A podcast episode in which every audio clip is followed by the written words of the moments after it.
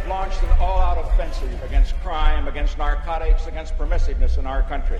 The rhetoric of get tough and law and order um, was part and parcel of the backlash of the civil rights movement.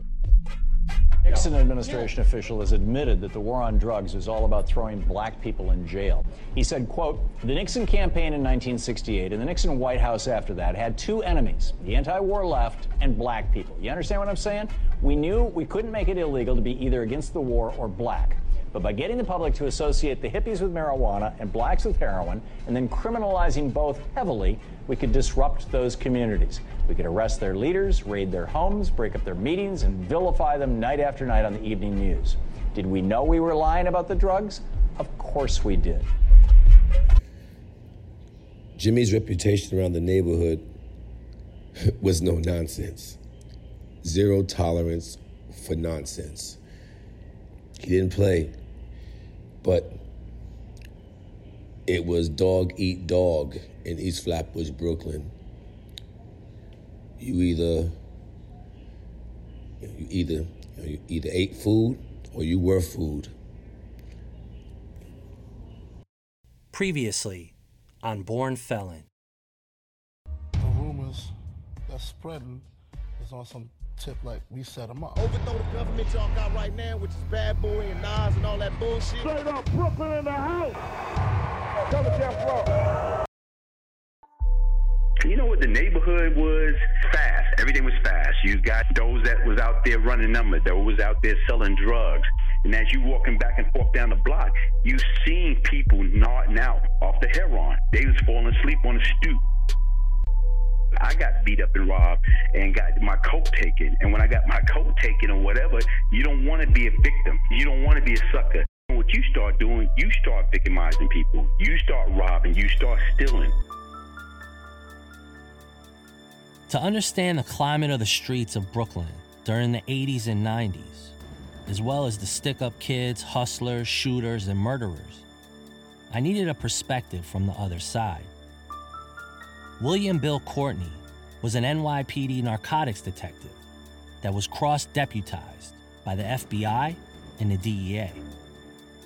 He built many cases in Brooklyn, Queens, and across New York City. These drug cases that Bill worked began to bleed over into the hip hop music industry. He became a savvy investigator who knew the crime figures across the city and how and why they started to infiltrate the hip hop music world early on. This connection would only go stronger and lead to arrests and investigations. Bill also put me in contact with a confidential informant he worked that was running drugs with Haitian Jack, Tut, and Dexter Isaac. Bill's insight is priceless. He has remained silent for close to 20 years on law enforcement inside this world. For most of my career, I was assigned to several task forces, whether it was the DEA or the FBI, and so I was cross designated as a, a federal agent, or, what they would call a task force officer. So I could swear out complaints in federal court. I could enforce, you know, Title 21, Title 18, the different federal statutes. And so that gave me mobility throughout the country.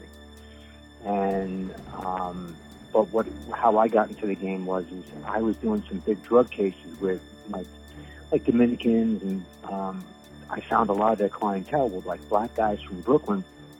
And when I started looking into them, I was seeing a lot of violence, and I was seeing them all uh, attached to rappers. You know, a guy. Um, there was these guys, the Walden brothers, and they were all hooked up with Flavor Flav and um, and that crew.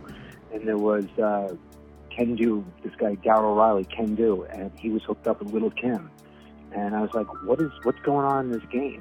That these street players, the rappers are singing about them, they're attaching themselves to them, and um, there's something here. There's like a conspiracy here, and it might just be a um, them paying homage to the to the street dealers, but it might be a little bit more. So um, I just found it interesting, and I found out there was this you know subculture um, that came about, And um, there was a lot of violence attached to the rap game because of the Tupac Biggie feud, and um, and the fight.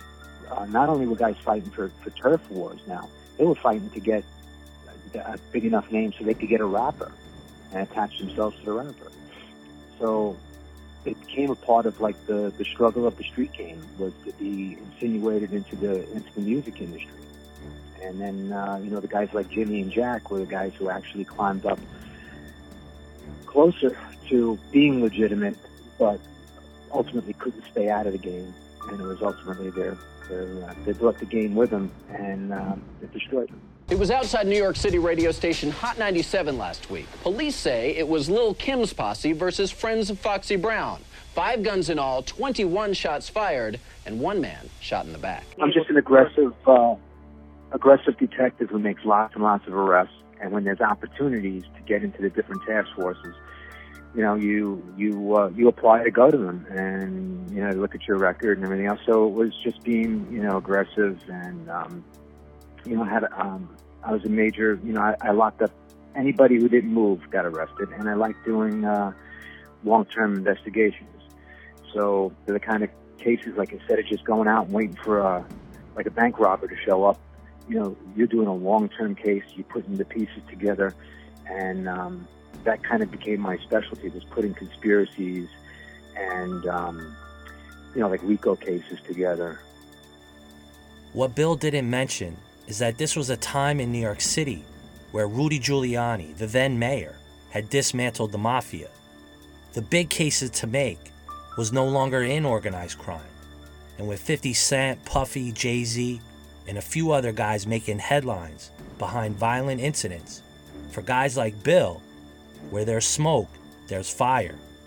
He knew if he could connect the rising billion dollar business with legendary street figures, that was sexy. That was a career making case. 15, 1970 was one of the most important dates in mob history. But at the time, most mobsters and their defense attorneys didn't know it. This was the date RICO, or the Racketeer Influenced and Corrupt Organizations Act, was signed into law by then President Richard Nixon.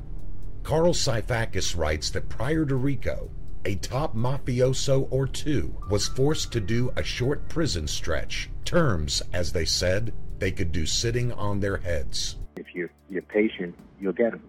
And so, you know, then you see a guy like TT or somebody and you take a shot at him, figuring, look, this guy's desperate. Let me see if I can get him to cooperate. And he would never really truly cooperate, but he did take the stand temporarily to, you know, for, uh, for, for just to say that, you know, someone broke into his apartment, I should say. He couldn't rat. He had to play the street code, but he said enough um, to get these guys put away. And he did it more or less for his girlfriend. Bill is talking about one of his confidential informants that hung around Haitian Jack's crew.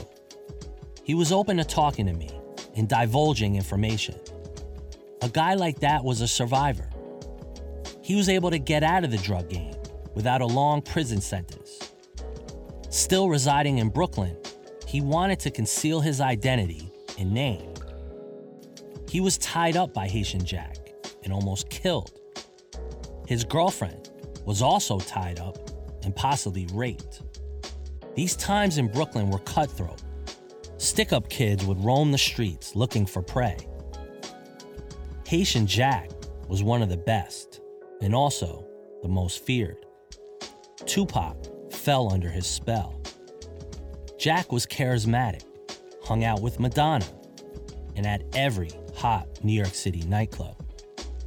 When does like the whole Haitian Jack and Jimmy and these guys come on your radar in regards to and when do you realize that they're that they're somehow or other either extorting Tupac or um, what how does that come across your radar? When I heard about 50 Cent getting shot and I knew who the players were and I heard him sing about Haitian Jack, um, and then I looked into Jack and I found out like, yeah, he's got the music industry locked down and he has this rep- this feared reputation on the street. I was like, wow, I got, I got to take a shot at this guy. So I, a, uh, and, uh, he, ultimately, I don't want to get into the fact whether he would have agreed to cooperate. He was never a signed up uh, CI or anything like that. But um, I did arrest him on two occasions. For years, many people have speculated that Haitian Jack ultimately became a high level government informant. Bill has always wavered on the record about this information. It was obvious from our conversations that Bill and Jack had a unique relationship. Many people would have frowned upon the number of times that Jack and Bill talked. My assumption is that Jack was an informant, but was never put on any official documents. At the federal level, this would have been very easy. The FBI is known to play fast and loose with their informants, whether in large scale mafia cases or drug cases that come out of the eastern and southern districts. The FBI never played fair, and anyone caught in their web was bound for a life of misery. To this day, no one has the definitive answer on the legend of Haitian Jack and whether he was the ultimate rat erring on the side of caution, we'll have to wait until some kind of federal documents surface stating otherwise. Who insulted him in MC Lyte uh, one evening, and it was basically they had some kind of beef because they had some business together that had gone bad. But um, I can get it. I, I think I can get it. I've had conversations with Jack's attorney that I can speak to on how Tupac thought that Jack was cooperating, or when he got mad at Jack uh, because Jack's attorney Paul Brenner used to represent the police union at one time. Jack tried, uh, Tupac tried to make it appear as though um, Jack was a police informant, and they gave him a, a, an attorney, which is just ludicrous. Um, and Tupac was crazy, and so you know um, he would do anything. And like Jack was trying to tell him, look, I got a good lawyer. This guy is, you know, he represents cops who get in trouble and everything else. You got to take a plea. Bill is referencing Tupac's infamous sexual assault trial, where Tupac was ultimately found guilty. What she claimed? I can't even say it, man. Okay, okay, um, but it's a, it's a, it's actually technically it's a rape case. I wasn't convicted of no rape charge. My charge was sexual abuse, forcibly touching the buttocks. I have females saying that I, I can't say it, but okay. it just bothers me so much. You know what I'm saying? To go through my life and everything I did in my life, coming out of a family and a household with just women, mm-hmm. to get to this point, to have a woman mm-hmm. say that I took something from her. It was hard. I'm not capable of doing any harm to any woman. That's really the main thing. You know what I'm saying? I I do mess up. I do act crazy. I do get drunk. I do have parties. I do, you know, get into little fist fights with guys. But I'm not capable of doing any harm to a woman. You know, taking something from her or anything. That's not me. That's that's that'll never be me. They don't ever have to worry about me hurting kids or a woman or anything like that. You know what I'm saying? That's not me. I'm a victim. I would never make anybody a victim. You know, that's not me. I would fight people bigger than me or stronger than me. You know what I'm saying? Because I'm a victim. But I would never, you know what I'm saying, oppress somebody. I'm the oppressed. It was this event, along with the attempted robbery of Tupac at Quad Studios that ultimately set in motion the feud between Biggie, Puffy, Jimmy Henchman, and any individuals that were in Times Square at Quad Studios. And Tupac thought that Jack should take the heat. And, uh, you know, he wanted to be a player, but then when it came down to doing jail time, um, he got mad at these guys and he shot his mouth off, and that was what led to all this, his trouble. Why did he? Why did he get mix, mixed up with Jack and all those guys? You know, I guess he started. So he started uh, when he got big in the music game. He came across guys like Biggie, Junior Mafia, and all those guys, and you know, Jack and his crew were legends in Brooklyn, and they were going to the clubs. And they were like going to outside the clubs, robbing everybody of their Rolexes, robbing all the drug dealers and the, and the players. And so there was a time where Jack had robbed Steve Stoute, and I called Steve Stoute, And I was like, you want me to get your watch back? Steve Stoute at that time was working under Tommy Mottola, and he was working under Jimmy Iovine. And I knew how much of a punk that fucking Jack was. And I knew he had something to do with me getting arrested. He was hanging out with Wyclef in them at the time because Wyclef was my guy. So when I went away, he hitched up under Wyclef in them. So when I called Steve Stoute, I was like, you want me to get your watch back? You'll have your watch in 24 hours. They all thought Jack was a tough guy. I called the studio where Jack was at, man. I told him, man. I told him, dude, get that man back his watch, man. Those are my peoples, man. You robbed him, it's like you robbing me, man. And sure enough, Steve Stoute got his watch back. So it became a situation where you had guys like Jack who was moving in on the music business. If they didn't know how to finesse their way through it, they wanted to rob guys for their Rolex and do all that stupid stuff. This call is from a federal prison. And they could just could never figure it out. They could never finesse a deal. They could never do nothing in the game like I did. See, that was the difference between the names that Jimmy was associated with and what he was doing while Jack was robbing guys like Steve Stoute and who knows who else. Jimmy had Groove Theory, he had a team of producers, he had Bryce Wilson, he had a studio and an office. He saw a path to something more. The question is what does it take to remove yourself from a path that maybe you are destined to be on? This wasn't specific to Jimmy. This story is told over and over. Al Pacino doing one last score in Carlito's Way, Robert De Niro in Heat. The idea that as a gangster, you can make it right, you can leave the life behind. But can you really?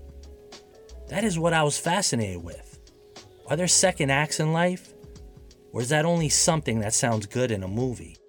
And they had this reputation as, you know, really like uh, really bad, tight, uh, tight crew of, of thugs. And um, you know, they they uh, so when when Tupac starts, you know, uh, collaborating with other artists, he he gets these guys start coming to the shows, and he liked that lifestyle, and he let he liked being around these really bad, tough guys. But ultimately, he wasn't, and uh, he didn't want to do jail time, and um, he made some some bad choices, talking to AJ Benza and other people, and complaining and, and making allegations. What was the AJ Benza thing in the Daily News? He he did he say he he then goes on or talks to the newspaper about Jack and these guys? Does he name them specifically? The, the way I understood it, he told AJ Benza that Mike Tyson, him, about these guys. This guy Haitian Jack set him up and uh, or uh, got him got him in trouble and ruined his career and everything. Now he's got to go to jail, and he didn't do anything wrong, kind of thing. So where are those people that did this? They were all in the same hotel as me. They were all right in the same room with me. Why am I the only one in court right now? Why is the cameras all on me? And in the report and all these charges, I didn't do nothing. I'm, I'm charged with being in concert with some guys. Well, where they at? Why me? Because I'm Tupac. No, I'm not angry at them. I'm angry at the system. I don't want nobody else to go to jail. You know what I'm saying? But I don't want to go to jail for something I didn't do. You know what I'm saying? I just don't want to be the scapegoat. And uh, Jack had taken was smart. He took a plea for like six months or a year on a sexual abuse count, and um, you know Tupac was a, was an asshole, and, and he took this to trial, and he humiliated this girl. You know, she had to come forward. Um, and uh, it really was ridiculous. Because hell have no fury like a woman scorned. You know what I'm saying? I, am I'm, I'm guilty of a lot of things. I'm guilty probably of being a male chauvinist pig. I'm guilty of probably um, not caring as much as I should. I'm guilty of not spending enough time with people like I should. But I'm not guilty of rape. Just because I don't want to be with that girl don't mean that she has the right to say that I did all these things that I didn't do. You know what I'm saying? Just because, I mean, of course I can't spend my life with all the girls that I, I you know, I, I, I spend time with. But I'm not married. You know what I'm saying? That's not a crime for me to be promiscuous. It's not a crime for me to be with any girl I want want to be with. It's a crime for that girl to turn that into a rape charge. It was, um, you know, he was set. Tupac didn't know it, but he was setting the stage now for the East Coast West Coast wars. Um, the what the story I have is not only did did you know after he went to jail was he was harassed, but they, these guys actually had him raped in jail, and um, and so he was furious and hell bent on revenge when he came out. When he signed with Suge, you know, he was all about getting even with these East Coast guys. I wouldn't feel comfortable saying he was, you know, raped in jail because I have nothing to base it on other than a couple of people telling me that. But I, I would say that, you know, uh, they they not only did he, he eventually have to do time for that that sexual assault, but he um, he was given a hard time in jail by people connected to, to Jack and his crew. The way the story goes is these guys are pissed that he makes the statement to AJ Benza. He's got a short period of time left before he has to go do his time. And he's, uh, you know, he has an opportunity to do some tracks with Junior Mafia and Biggie down at Quad Studios. The correction on Bill's account via Jimmy Henchman is that he was going to do a track from Little Shawn who was managed by Jimmy at the time. This is a critical point to make when documenting the relationship between law enforcement and the underbelly of hip hop. Sometimes law enforcement misses or confuses nuanced details. When you are dealing with stories within this world, nuance is everything. These gangsters were smart enough to put out red herrings in the press and use subterfuge to blame other people.